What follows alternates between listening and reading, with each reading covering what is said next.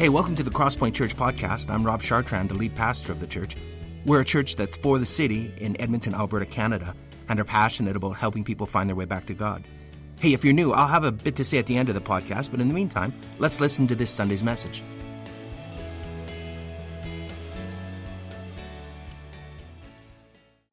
Well, good morning, everyone. Welcome to Crosspoint. I am just so glad that you're all here. Of course, a special welcome to those of you who are joining us online or in the bonus room right now. And if you're uh, online, thanks for coming. We're so glad that you joined us in this way. If you're here for the first time today, I want to invite you into relationship. We'd love to get to know you more after the gathering at the back. Or if you're online, you can fill out the connecting card at our website. Now, first of all, I have some business to settle with you guys. I have an opportunity to thank you. Many of you joined us last week for my ordination ceremony. All right. Oh, stop. you know, it, I, I was just so deeply touched by your outpouring of love and support, and it was a special moment for Dom and I, and so we we're just so appreciative of that, and we won't forget that day. You affirmed me and you blessed me in my calling as a pastor, and so I want to say thank you, Crosspoint. Sincerely, thank you. You've been so good to me and so patient, and so it's an honor and a pleasure to serve you. So thank you.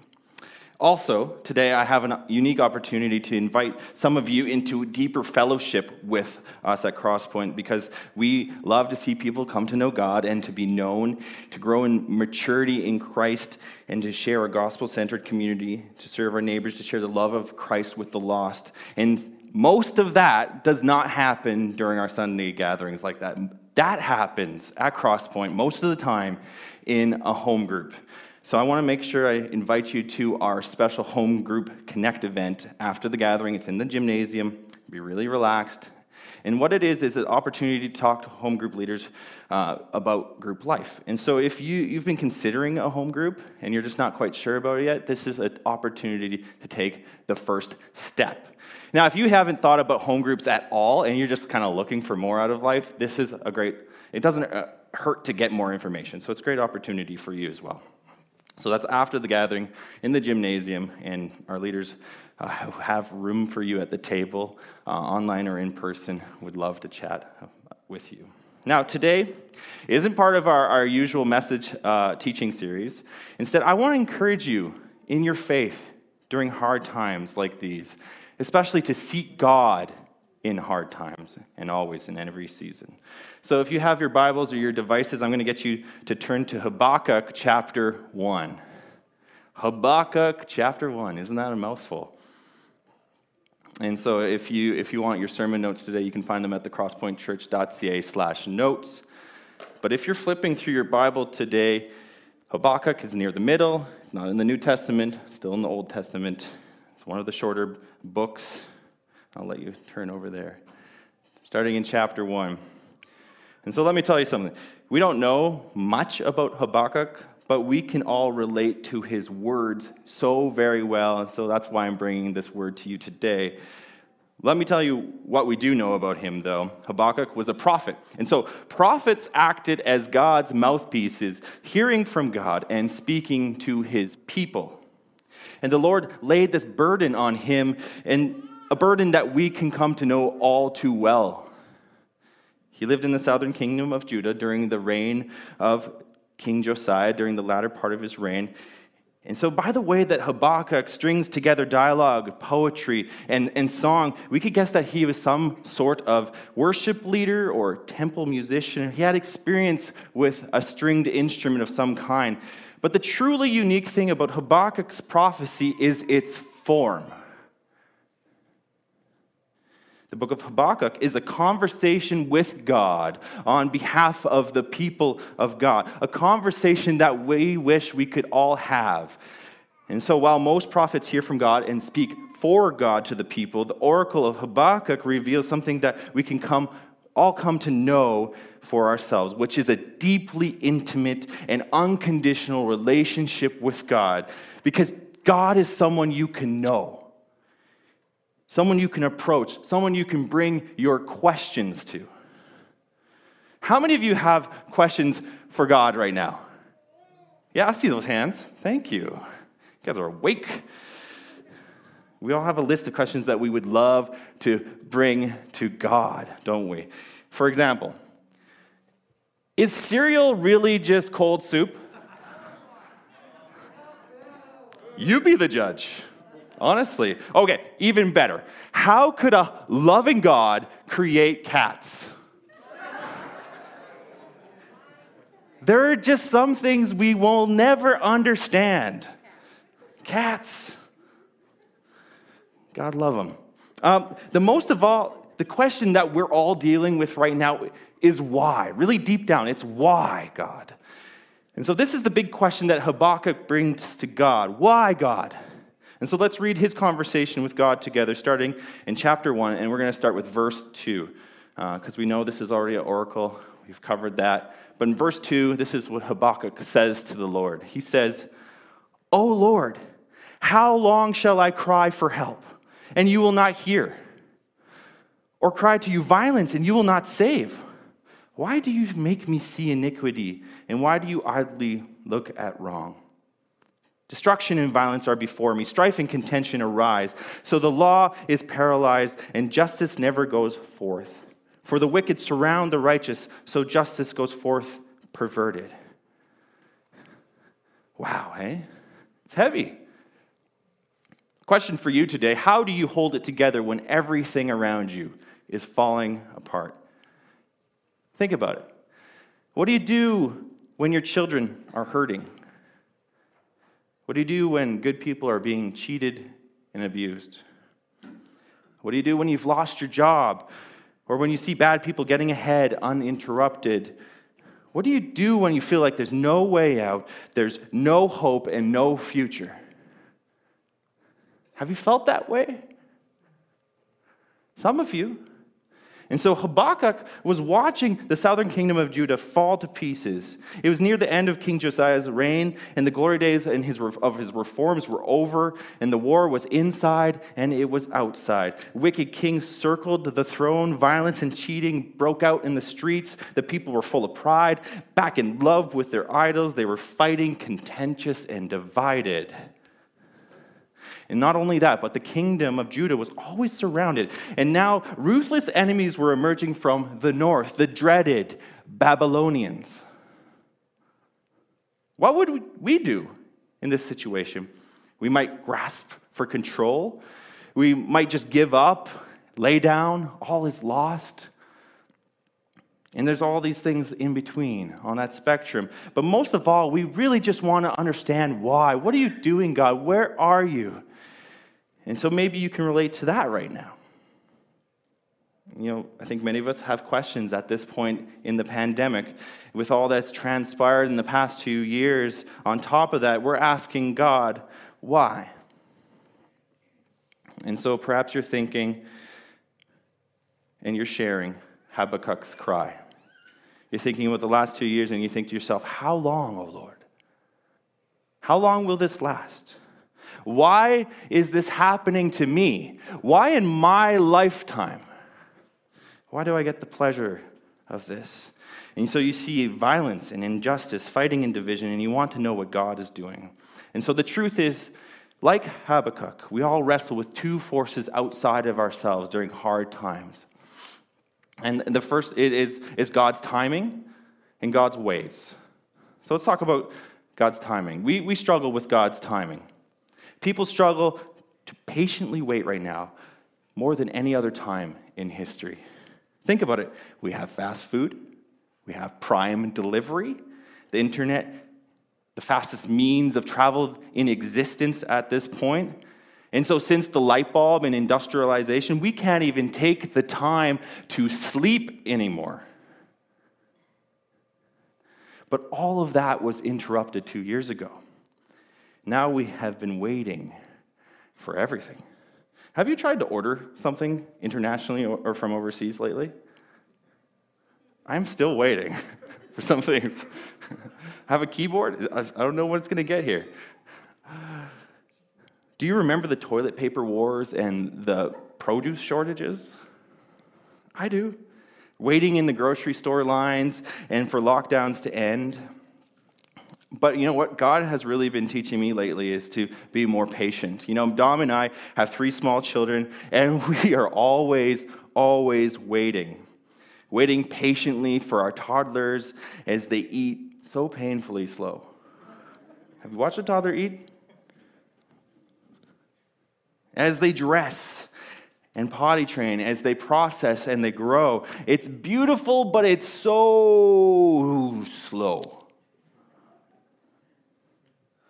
And sometimes when I lose my patience, I know I'm rushing right past something so important, an uh, important conversation, and a revelation or, an opportunity for discipline or a teaching moment, an opportunity for unconditional love and affirmation for my child. And the truth is, I'm realizing that is there is no better time or day to be with them than right now. Right now. To be there for them and if we're not careful, we can rush right through things and miss the richness of those relationships. Sometimes we can hardly wait. It's something we all struggle with, and so it's no wonder we have a hard time with God's timing. So many of us echo Habakkuk's words in verse 2 How long shall I cry for help, and you will not hear? Or cry to you violence and you will not save? Are you even there? Have you felt that way lately? Well, let me tell you something really important today. God is never late, and He is always working.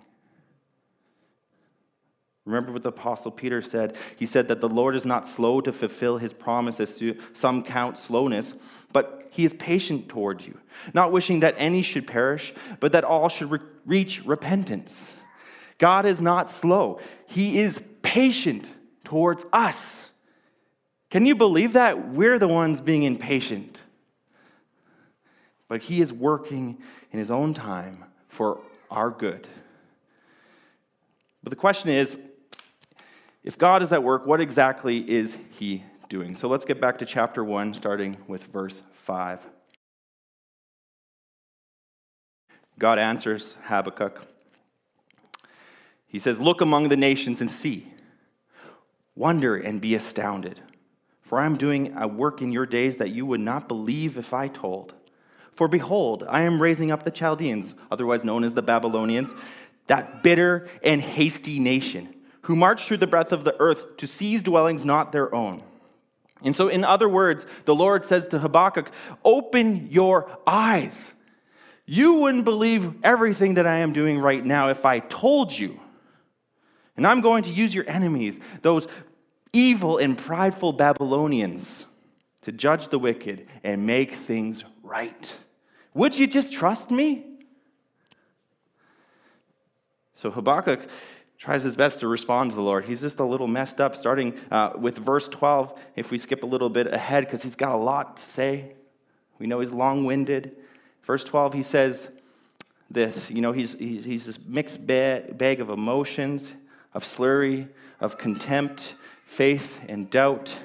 And so he trails off in a bouquet of poetic complaint, bouncing from faith to doubt and doubt to faith but this is interesting. Habakkuk never walks away. And so he says to the Lord, Are you not from everlasting, O Lord my God, my Holy One? We shall not die. O Lord, you have ordained them as judgment, and you, O rock, have established them for reproof. You who are pure eyes then to see evil and cannot look at wrong, why do you idly look at traitors and remain silent when the wicked swallows up the man more righteous than he? So you can kind of tell in the dialogue here with Habakkuk that he's having a hard time believing what he's hearing. He's thinking, This is your plan? Really? You're going to use this wicked nation, all this hardship and brutality for good? Aren't you eternal? Aren't you holy? How can you do things this way? Have you felt like that lately? See, the truth is that we struggle with God's ways. He is working, but his agenda does not require our strategy. His purposes are not thwarted by evil days and wicked ways. His plans don't require our understanding, but just our trust. But this makes God unpredictable, uncontainable, and bigger than most of us can handle. If we're honest, if we're really honest today, we have a problem with that because God is overwhelming us. You know, years ago, when, when Dom and I first got married, I had the overwhelming pleasure of putting together a bunch of new furniture for our first apartment. You've been there. And I had to put together the infamous Billy shelf. Some of you are familiar with it. The one that I bought at a ridiculous price at this noisy big box store. I think you know the one I'm talking about.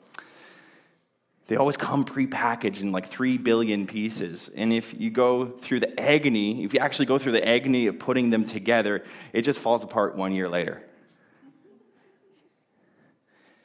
And you might think I'm being a little dramatic, but the true nightmare for me was that when I had all the parts, but I didn't have any instructions. So without instructions, I could only guess how this furniture all fit together. And in the end, my shelf was crooked, it was shaky, and I still had five screws left over. Isn't that the worst? Five screws. Five loose screws. You know, our lives are a lot like our old Billy shelf. There aren't always instructions. And our lives are a lot more complex than that. We don't know everything, we aren't everywhere. There are more unknowns than we care to admit, and we don't know how all the pieces fit together. But we try desperately to jam square pegs into the circular slots in our lives, just so we can make sense of it all. We strive for control and we won't settle for anything less than certainty, but we don't really have either, do we? But God is working. And He holds all the pieces, and He knows how they all fit together this morning. So, you know, we might not always be able to see it, but, you know, remember Paul's words. He said, And we know that those who love God, all things work together for good, for those who are called according to His purpose. And that purpose is not just to save us, but also to conform us into the image of his son, Jesus Christ, and to glorify himself. And so, this is how faith should work itself into our everyday lives. Because faith is not just for salvation, it's much more than that.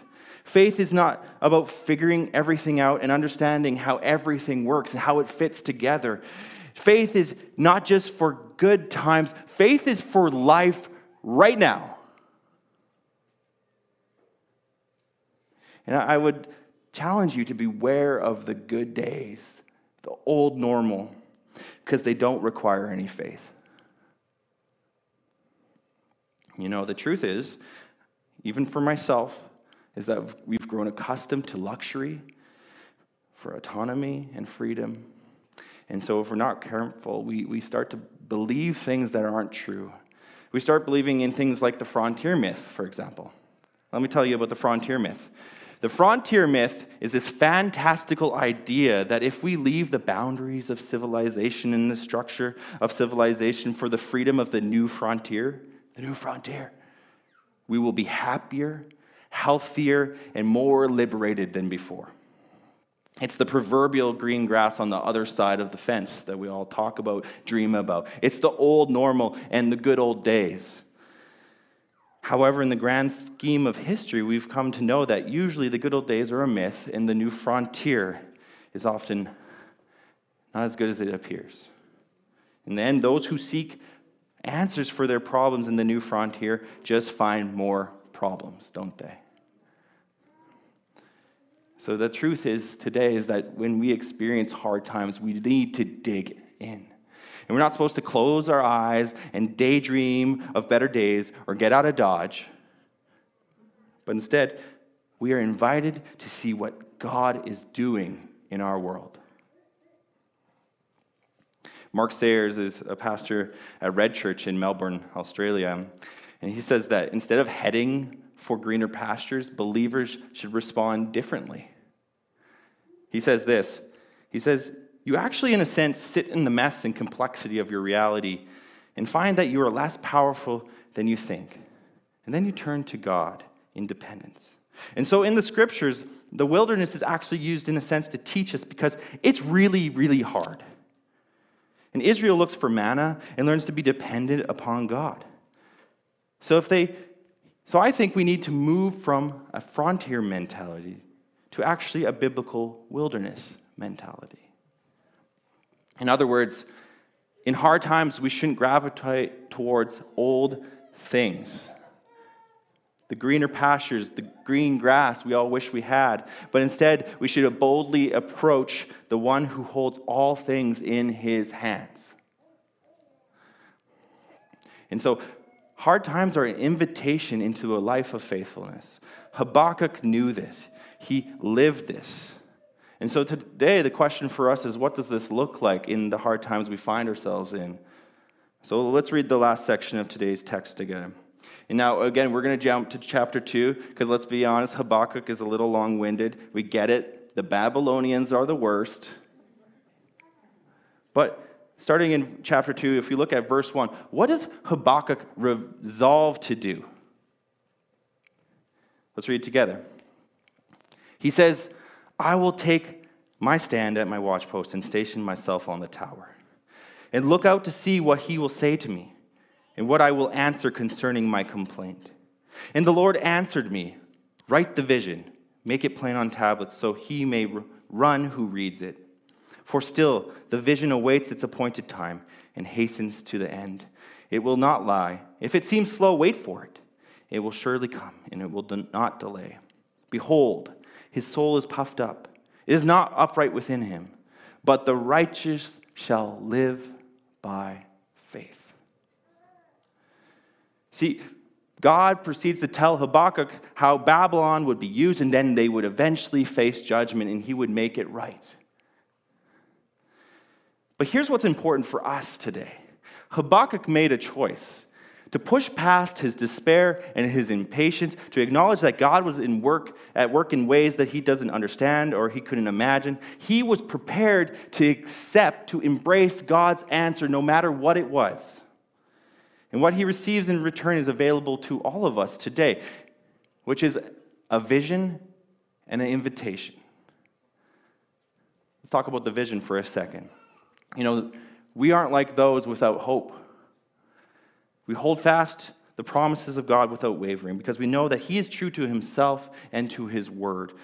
And so Habakkuk only saw this faint glimmer, a vision of what God was doing, but the complete picture has been revealed to all of us today. And the revelation that I'm talking about is Jesus, His anointed one. The Bible says that Jesus is the image of the invisible God revealed that all things were created by him, like Adria said today, through him and for him, and in him all things are held together. Right now, we know that Jesus holds all the pieces, he knows all the players, and he will redeem and renew all things in good time. And so, what do we do? We put our faith in Jesus. We live by faith like Jesus. So, what is Habakkuk calling us to do today? What does that look like for us right now? What can we learn? Well, let me tell you. For the rest of our time this morning, I just want you to consider three faithful practices that we are invited into and to share with God in any season, especially hard times. First, God welcomes us into faithful lament. See, Habakkuk's conversation is just so bold. He brings his complaints to God because he is distraught by what he sees. Everything around him is falling apart. How long? Do you hear me? Where are you? Will you save us? They're all common phrases actually in the Hebrew worship vernacular. And some of us think that complaining to God is out of bounds for believers, but it just ain't so. Not only was it commonplace in ancient worship, and the topic of many ancient songs is something that we're invited to return to. And so you might be thinking, how can, how can lament be faithful? Should cooler heads prevail? Shouldn't we reason our emotions away and live this stoic lifestyle? And I understand those are great objections. I had them myself. We usually try to keep a cool head, don't we? But sometimes lament is this necessary passageway, the staircase to a powerful encounter with the living God. Lament can be the song of ascent, a necessary passageway as we rise from our trouble to meet God. Think about it. How can we approach God if we intend in hiding on hiding ourselves from him? We achieve nothing by hiding our true feelings from him. Habakkuk shows us that lament is this unique act of faith. He shows us that we can confidently enter the presence of God as we are, with our fears, our questions, and our doubts. And if anything, that takes faith. And so the trust that we will re- He will receive us and that He understands us, that is faith. So, what makes lament an act of faith? Well, first, lament embraces reality, doesn't it? Habakkuk sees that things as they really are. He doesn't just stick his head in the sand and avoid the truth. He accepts the truth. Things are bad. This is hard, and we are failing. Second, this lament of Habakkuk is vulnerable. It says that I am weak, I am broken, and things are way out of my control. And through this lament, he turns to God for help.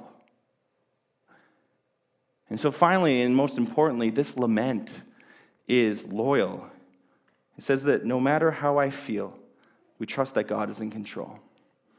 No matter how bad things get, we trust that God is working. And no matter what we say, we know that we are not too much for God. And I think some of you need to hear that today. You are not too much for God. And in the end, even though we don't always like God's timing or his ways, we will not walk away from him. And he won't walk away from us.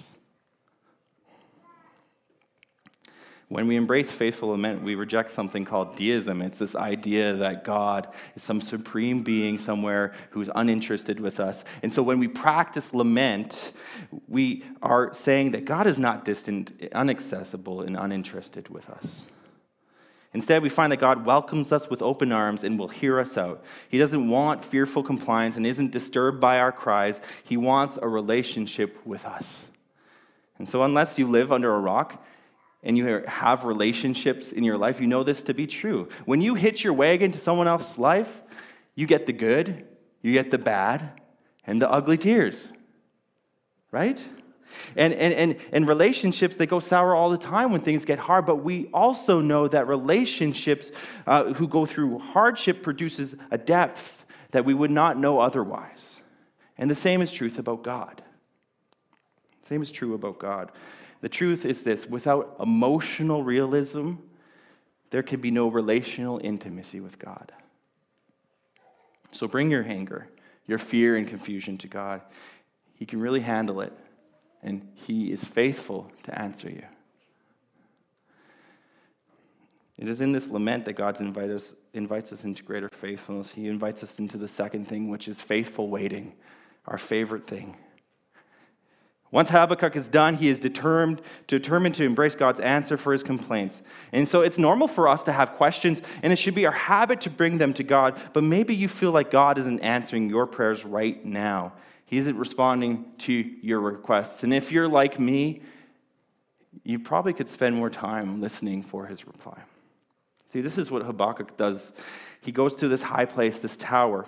He goes somewhere where he can get alone and see this big picture and get it all in view, and he waits. How can waiting be a unique act of faithfulness? Well, there's two reasons, really simply. First, this waiting can give you pause to listen. We say we believe God wants to speak to us, but we, will we set aside time in our busy lives to listen? Second, this waiting can allow us to be watchful. We say we believe God is at work in all things, but will we look for what He's doing? What He's doing. The psalmist says that those who dwell with him, when they call to me, I will answer them. I will be with them in trouble. I will rescue and honor them. Will we dwell with the Lord, Crosspoint? Will we wait on him right now? You see, our lament and our waiting are all part of this greater calling for all believers. And so God invites us to ignore our gut reaction to suffering, which is the fight or flight response. And instead, He is inviting us to lean in and practice this constant for any season, and that is faithful pursuit. See, Habakkuk is a prime example of this. When he sees the injustice, suffering, and hardship in his world, he does not compromise due to cultural pressure. He does not start a violent rebellion and go to war with God. He does not run away. When it gets hard, Habakkuk leans in. And when things get tough, he seeks God in faith. And so, faithful pursuit is about seeking God in any season, especially in hard times and in the season we're in right now. And that's how the righteous live by faith. We are seeking God in everything. Why? Well, because we always seek God, because God can always be found. This doesn't mean that we need God's input every time we buy a candy bar. No. But it should mean that we should approach God in hard times and in our trouble. You know, in, in the writer of Hebrews encourages the people of God to lean into their relationship with Christ. And at that time, things were hard for the Jewish church, and everyone was just thinking about calling it in and laying down, going back to Judaism. And it's so interesting here in Hebrews 10, the writer says this and I think this is a word for us today. He says, Therefore, because he's been talking about Jesus a lot, do not throw away your confidence, which is, has a great reward. For you have need of endurance, so that when you have done the will of God, you may receive what is promised. And for yet a little while, and the coming one will come and will not delay, but my righteous one shall live by faith. And if he shrinks back, my soul has no pleasure in him. But we are not those who shrink back and are destroyed, but those who have faith and preserve their souls. Don't shrink back, church. Crosspoint, now is not the time to shrink back. I know it's hard, and I get it. I really do. I hear the stories all the time. I experience it in my own life. But don't shrink back. It is time to lean in with faithful lament and waiting and pursuit. Because God is in control. He knows how it all fits together, and He is working right now if we would only look for what He's doing. So, today, as we close, I want, I want to take an opportunity to lean in together. So, we're going to begin by bringing our focus on, and, and putting it in, on the Lord. So if you, if, if you need to close your eyes or bow your head to do that, that's all awesome. If not, that's great. But what we want to do in this moment is focus on God. And we're going to talk with Him. So let's just turn our attention to the Lord.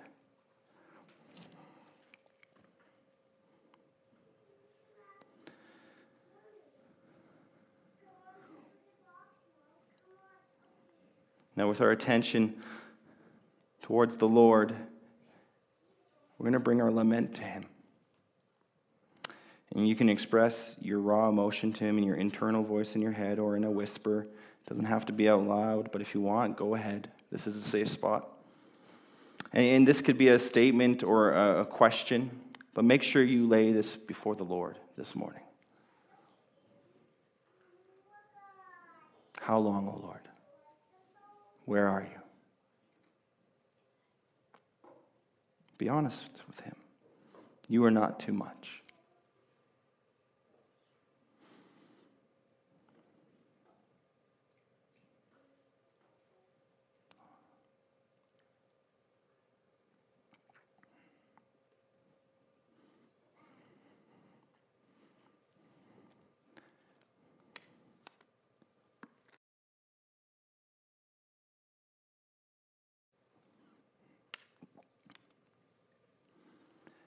And so now, as a community, we've laid this before the Lord. I want to invite you into the process of waiting faithfully for his answer in this season. And so I want to invite you to, by leading you th- through two questions. Let me ask you two questions. First, where is God active in your life right now? What is he doing in your world?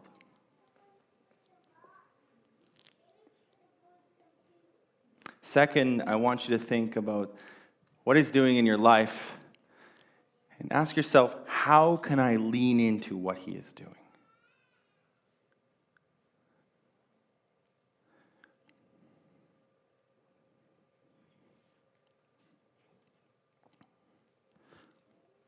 So, Lord, we come before you and we lament.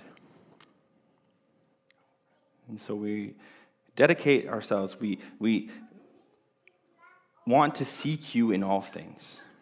Yeah. yeah.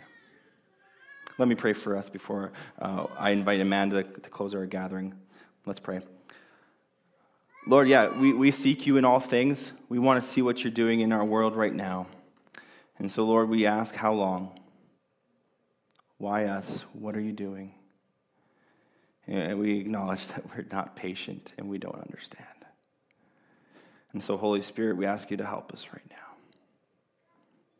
And so we ask you, Holy Spirit, to teach us to always come to you in our time of trouble in any season, to teach us to wait on you in the dark night of the soul, to teach us to chase after you and always follow your lead, to seek after you. We long to see your vision come, but we lay hold to you by faith right now. And we love you for it. Amen.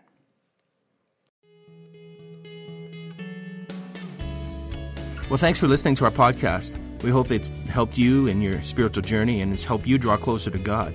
Let me tell you a little bit about us. Crosspoint gathers as one church on Sundays in Northeast Edmonton, and you can find out our location and more about us by visiting our website, thecrosspointchurch.ca. We also meet throughout the week throughout Edmonton in what we call home groups. These are smaller communities of learning, laughter, community, uh, transformation. We, we think that the journey of faith was never intended to be an independent exercise. It's, it's something that we do together. So please visit our website and find out how you can get connected to a home group near you. If you listen to our podcast regularly, why not make it shareable? You could like us on iTunes or share our podcasts with other people. But more importantly, we hope you will get connected with other people and talk about what you've learned. Again, hey, thanks for listening. We pray you'll experience Christ's love in a very real and profound way this week.